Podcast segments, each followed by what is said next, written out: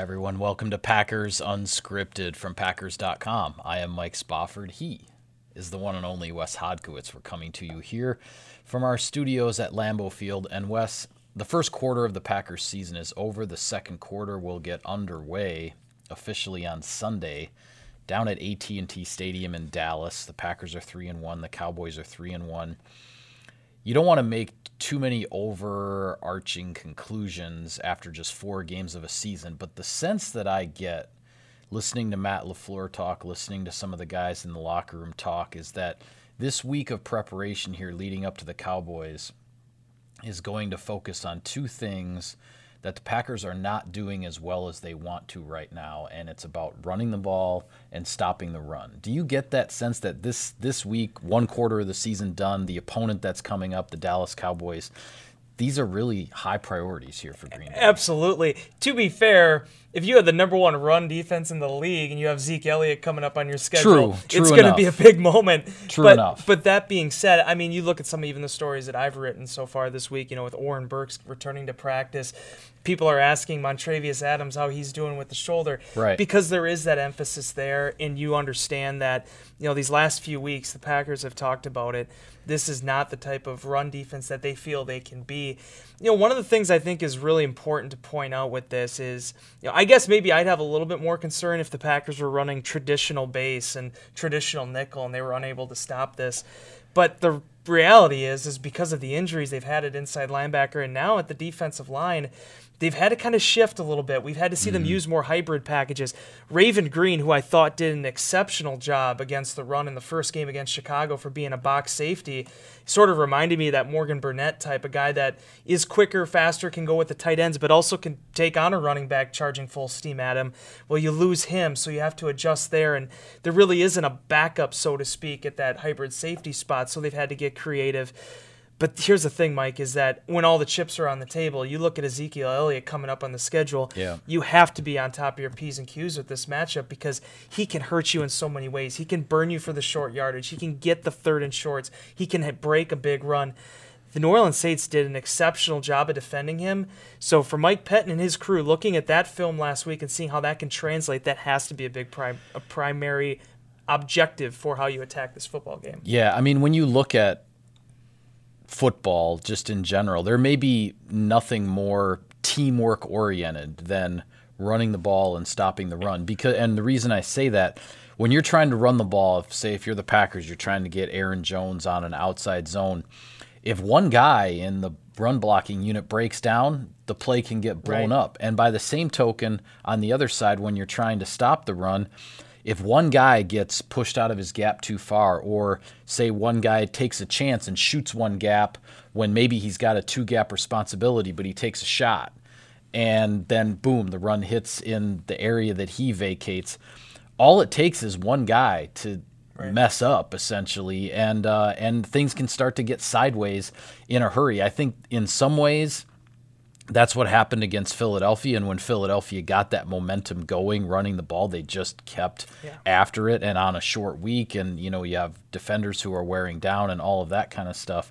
So the Packers, they've got some injuries to deal with, but hopefully the extra rest, all the extra film study, and everything that can go into a game like this against Ezekiel Elliott, they, they've they've got to get it shored up. Yeah, and I don't want to be a victim of the moment here with some recency bias, but the thing is, Mike, I looked at that Philadelphia game from the beginning, and I'm not saying the Packers, obviously, they were seven points away from winning it, but I just thought that was going to be troublesome because of the way the defense is configured and the way that they're running these rotations right now. You play those, you know, there's seven, eight core guys that play relatively every snap and now you got to come back on four days, you know, three days rest and play again in that type of environment mm-hmm. against another run heavy team. It's not like they went up against Arizona. I mean, this is a unit Right. with Doug Pederson. Again, they're off to a slow start with some of their running, you know, concepts, but when they're at their peak, they want to be able to push the ball. That's why they brought in Jordan Howard. That's one of the focuses and emphasis that they've had for this season is to Yeah.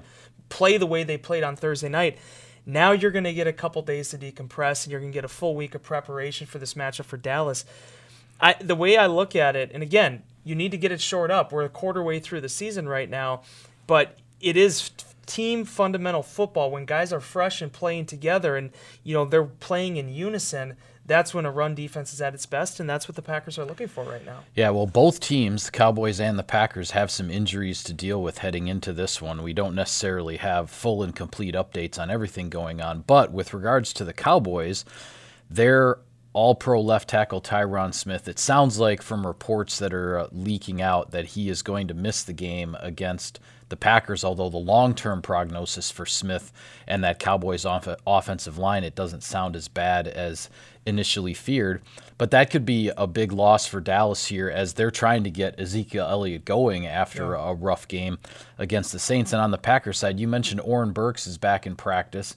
This is a player who's missed more than a month and a half, almost two months really, since getting injured in the preseason opener back in early August. So it's hard to say just how soon he's going to be completely back up to speed and ready to contribute defensively. Jamaal Williams is back with the team, though he's not back on the practice field because he is officially in the concussion protocol. And then other guys, we're just going to be waiting as the week goes along here. The Packers will be back on the practice field on Wednesday. They had a short practice Monday, Tuesday is an off day for the players. But on Wednesday, Davante Adams, Bryan Bulaga, and Kevin King, all of whom were injured against the Philadelphia Eagles, we don't really know the status of those players yet, and we'll just have to see if they'll be held out of practice with limited participants. But uh, really, for the first time this season, the Packers kind of dealing with uh, with an injury list that uh, raises your eyebrows a little yeah, bit. because it's coming in at multiple spots and on different sides of the ball. Yeah. The biggest positive uh, coming out of this weekend was the fact that Jamaal Williams was walking through the locker room. Yeah. He was his typical smiling self. Uh, the thing was is that you know because you're in the concussion protocol, how that procedure works for the league, you're not allowed to speak to the media. So we didn't talk to him yet, but just seeing him come out of the meetings with the other running backs like it's any other day, when you see that type of blow, I mean that's that's what you hope to eventually see is him to you know be continuing. On. Well, and I'll clarify too. I don't want to read too much into it, but we know with this concussion protocol stuff, sometimes guys aren't even in the meetings right. because of the severity Correct. of what's going on. So the fact that he was in the meetings with the team, no, he hasn't been cleared from the concussion protocol yet, but he's at a certain stage where he's not being completely held out of yeah. all activity, which is something that we've seen in certain instances in the past. I, I mean, I go back to the Sam Shields thing. I go back to Jermichael Finn Finley in 2013 when he had that hit across the middle and then he kind of just disappeared for a bit. And you weren't right. sure what was going to happen there. Right. So just to see, I mean, for what that could have potentially been, a big sigh of relief from just a human standpoint, seeing Jamaal Williams, you know, appearing to be okay from that perspective. Matt LaFleur saying, you know, by all accounts, him walking around the building, good signs there. Oren Burks is interesting because he was the one that returned to practice on Monday. And as you pointed out, this is going to be, uh, you know, those soft muscle injuries, Mike, especially when you're coming off a tear like he did with his pec. It's not a bone, right? It's not six weeks. You got to play it by ear. You got to go by how you feel. You have to communicate that to the trainers. The big goal and emphasis for Burks this week is just being able to redevelop the strength, start to bang again if you mm-hmm. can get some of those reps in there he's had, you know, it's been about six, seven weeks now since it happened against Houston. So just trying to gain the confidence back because, as he mentioned, and I asked him this in the locker room on Monday, you know, he was feeling really comfortable in the scheme and what they were asking him to do after, you know, kind of being thrown into the fire and then sort of having to take a backseat to Antonio Morrison. He felt prepared and ready to be that secondary option to Blake Martinez. So just seeing how this plays out for him is going to be critical because I really do believe not only does it give you depth at the position, but with some of these things that are ailing the Packers, trying to find a hybrid safety, trying to find a coverage linebacker that can play next to Blake Martinez. Mm-hmm. If Burks can be you know, solid against the run, I mean, that's a major upgrade for this defense moving forward. Yeah, I think it could be as well. I just, uh, I think it's it's smart to temper the expectations right. a little bit because, I mean, let's face it, a guy who's missed as much time as he has, and once you get into the regular season where the Packers are, they're only putting the pads on once a week right. in terms of when you talk about the banging and really trying to get back into football shaped. So to expect a guy to just, you know, to walk back into practice for a couple of days after seven weeks of very limited and sometimes no activity, and then uh, you know walk out there on Sunday and try to tackle Ezekiel Elliott doesn't really work right. that way. So there'll be a process here to get Burks back up to speed and ready to go, and and we'll just see week to week um, how things go in terms of getting him ready. But I agree with you that I mean with the way things started with Raven Greene in that spot, and then he gets hurt, and there's been kind of some mixing and matching going Yeah. on with Mike Pettine in terms of personnel and how they want to do things. Just getting another option available for the different packages he wants to run, I think is going to help this. And just getting back to a preferred starter, right? I mean, when you originally line up your depth chart Sure. and OTAs and in minicamp, the way you want things to align, the way you prepare, and, and how you're figuring in your mind, you're going to move the chess pieces around. Raven Greene was a major chess piece, Mike. I, I just thought, I mean, people, that's not going to be a name that's going to, you know, sound off a lot of alarms. Yeah, it's not it's not like he was suddenly going to become a Pro Bowl player or anything, but you're right in terms of the usage and the way Mike Pettine wanted to employ him in different situations. Uh, he, he was a key piece to this. Because it wasn't just him being the hybrid linebacker; he was the next man up at the two safety spots. And now you saw Will Redmond come down, you know, working through something. Now I believe he was in the getting evaluated for concussion. I don't know where that went after that, but you know, he was the guy that sort of moved in Right. when Greene was out. But then that pushed Adrian Amos to the you know to the box. I've wrote about this in Insider Inbox, looking specifically at offensive line because people were asking about Alex Light a little bit.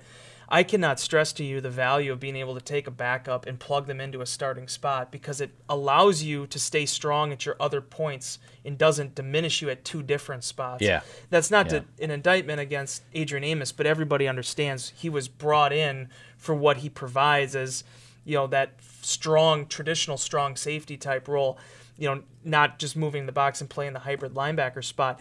You know, if you have to end up moving Billy Turner to right tackle because you don't have Bryan Bulaga, and then you have to put in another guard at that spot. It, it, it there are so many different variations of it, but when you can just go to one specific player, uh, that's so valuable for Green Bay. So seeing how all this works against Dallas, again, there's four or five days separating today and in that game, but what the Packers can potentially have and who could potentially play in that game is going to be critical for that matchup at AT&T Stadium. Yeah, definitely. Well, we'll certainly be talking about it a lot as the week continues. Um, before we go here today, though, Wes, uh, shortly before we came into the studio here to tape this episode, you were you were in attendance at a press conference involving uh, Mason Crosby. October, um, the month of October, the Packers will be involved in some different uh, cancer awareness initiatives and things like that as the month goes along and uh, a little bit of news coming out of uh, of of this news conference with Mason Crosby. What did you find out? Yeah, so well, fir- first and foremost, Packers versus Cancer. This is an initiative they've been doing for the last three years. Mason is uh, one of the you know heads of the Vince Lombardi Cancer Foundation. It's something he's been doing for a number of years. I can't even tell you, probably six, seven years at this point. He's Yeah. been heavily involved with that and is one of the spokespeople for this campaign, along with Blake Martinez. Each person was allowed to come up and sort of speak very quickly.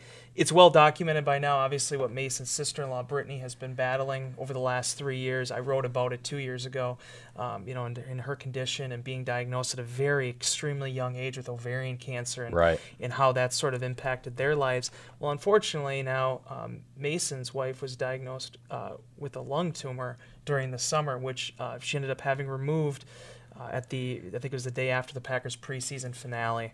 So a couple different layers to this. One, as Mason pointed out, this was not a cancerous tumor. You know, there was Okay. cancer-like, uh, but it wasn't. It hadn't metastasized, so he didn't want to put it in the same category as you know what the the drastic nature of what Brittany's dealing with. But at the same time, I also thought it was a somewhat heartwarming story because um, it sort of shows you the tight knit nature of the Packers, especially with those players. Um, Molly actually sees one of the team doctors as a physician, a primary care physician, uh, Dr. Eben. So it was Dr. Gray, John Gray, and, and Dr. Eben uh, that actually she was complaining of some discomfort. She'd been dealing with some sinus infection type stuff. They end up running some scans on her, and she was dealing with this. Um, very healthy, you know, lady in her early 30s, mother of five. I was going to say, yeah, with a lot of kids running around the house. the the big message that in, in I'm going to write about it for our website. I'll get in all the details there, but I mean the message that Mason wanted to convey was the importance of screening with things like this and, and early detection and you know certainly it's timely given what they've gone you know the, the, the Packers versus Cancer campaign the emphasis in the month of October throughout sports and entertainment media um, and the emphasis that has been placed now on all cancers not just you know one specific variety um, just an, another wake up call. And unfortunately for a family that probably didn't need another one. But um, yeah, certainly. the positive aspect of it is Molly's doing well. They don't believe she's going to need any additional treatment. She had it removed through a surgery actually the day after the Kansas City game. And the Saturday, it was kind of wild because in the same day in which uh, they were told by the doctors that you know everything was looking good. They, they felt like they got everything. They were able to save more of her lung than they were initially anticipating. Uh, shortly after that, he ended up getting a call from Brian Gutekunst telling him he was going to be the Packers kicker again here for a 13th or 14th season. Well, that, so. that that's what I wanted to point out is that now that now that some of this news and what uh, what Molly Crosby was dealing with uh, throughout the summer and a lot of uncertainty as to exactly what was going on and what was ailing her you know, Mason Crosby was fighting for his job in training camp with Sam Ficken and everything, and, and Mason was dealing with an injury of his own. He missed some time with with a strained calf. I mean, you look back now at the month of August and everything that was going on. I mean, the, the uh, um, I don't want to, you know, stereotype Mason Crosby as sort of that, you know, ice in his veins type of, you know, kicker, you know, that whole cliche that you hear. But when you look back at the month of August and everything that was going on in Mason Crosby's life, um, and uh, and and the fact that that he came through it and obviously kept his job. The Packers are thrilled that he has remained their kicker, but then uh, um, but now fortunately some really good news at least coming out of uh, coming out of Molly's procedure to get the tumor removed. Yeah, I can't say enough about Crosby's mindset and and Molly's as well. Obviously, you know having to battle this and, and go through this mentally during a training camp. Yeah. They found out shortly before camp started they were actually initially planning on having surgery straight away.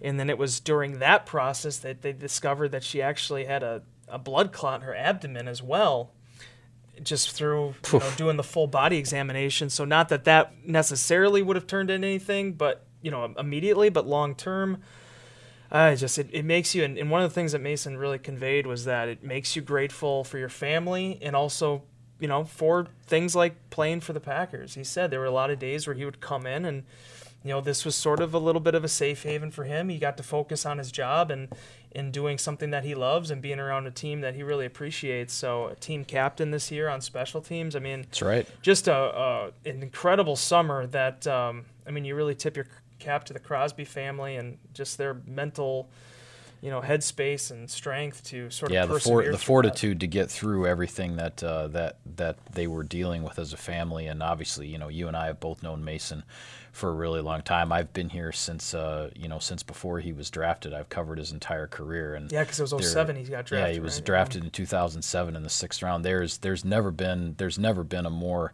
stand-up guy from the very beginning, um, and because he's dealt with position competitions at different stages throughout his career, and to think of he was dealing with that as well as uh, as well as a lot of uncertainty with what was going on with Molly. I just uh, I'm glad I'm glad it's all worked out the way that it yeah, and didn't lead on at all. I mean, it's not something that they were they, they were kind of playing it close to the you know the vest a little bit. And, yeah. And then yeah. um, you know obviously his involvement with this, and he was explaining the reason it came up. He was just kind of explaining the ways it's impacted him. He lost grandmother to cancer, his sister-in-law dealing with this, and unfortunately, uh, tumor situation with his wife that you know knock on wood, we don't have any available to us right now, but you know, I'll be able to work through that. Well, certainly the message of the month in this Cancer Awareness Month is if you got anything going on, get it checked out. Right? Absolutely. I want to mention too, uh, the Packers Pro Shop again will be selling the Packers versus Cancer Vince Lombardi caps. It's actually a, a knit cap this year. Okay. So uh, if For it gets chilly out, yeah, five dollars from each of those purchases goes to the Vince Lombardi Cancer Foundation, and then um, uh, people that are shopping at the pro shop also have the option to add a dollar to their purchase in support of that. So, okay. a very cool measure and, and a, a, neat cap too. If I don't have one with me, I wish I did, but yeah, well, uh, maybe we'll bring one on later this month. We'll wear them. The show. turn on the air conditioning a little bit in yeah, here. there we go. Get the full effect. Okay, let's do that. With that, we will call it a wrap on this edition of Packers Unscripted. Be sure to follow all of our coverage of the team on Packers.com. Like us, subscribe to us on iTunes and other podcast services. If you will, on Twitter. He's at Wes Hot. I'm at Mike Spofford at Packers for the team account. Thanks for tuning in, everybody. We'll see you next time.